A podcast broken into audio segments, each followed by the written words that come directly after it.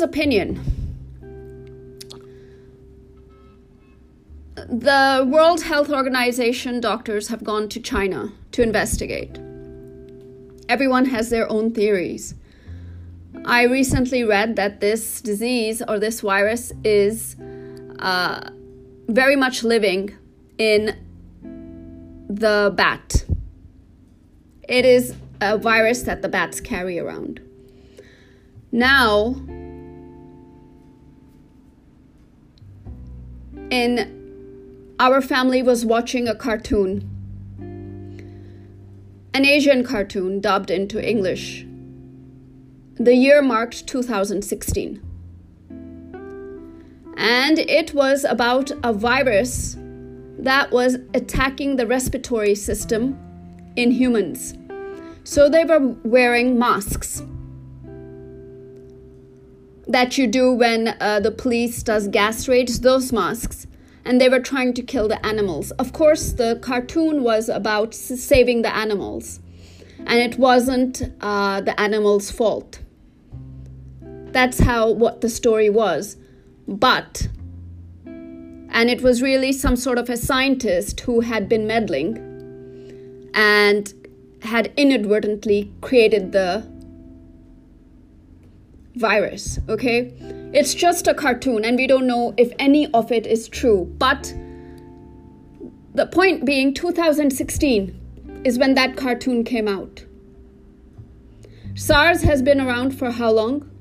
And it's the same disease. COVID 1, COVID 100.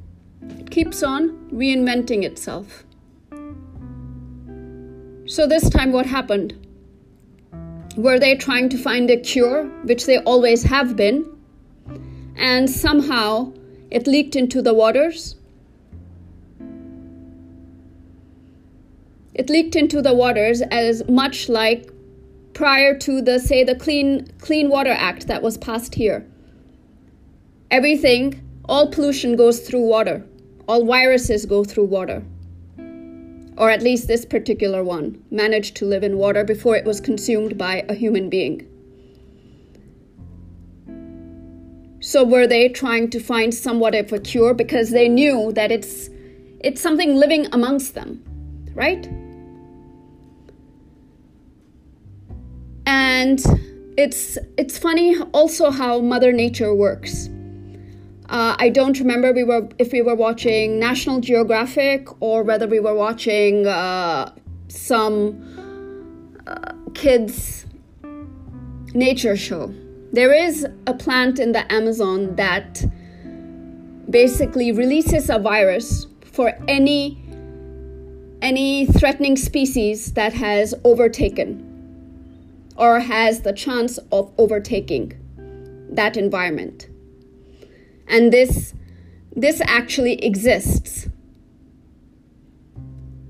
So what can we take away as human beings is i don't know about the blame game but at least we can be more aware of a greener earth. We can do our part. Before we are really all wearing masks and not just for the virus, but for air pollution, which they're also doing in China. So we can learn a lot of what's happened in China and apply it to ourselves. Do we really want to be walking around with masks on? No one's opinion.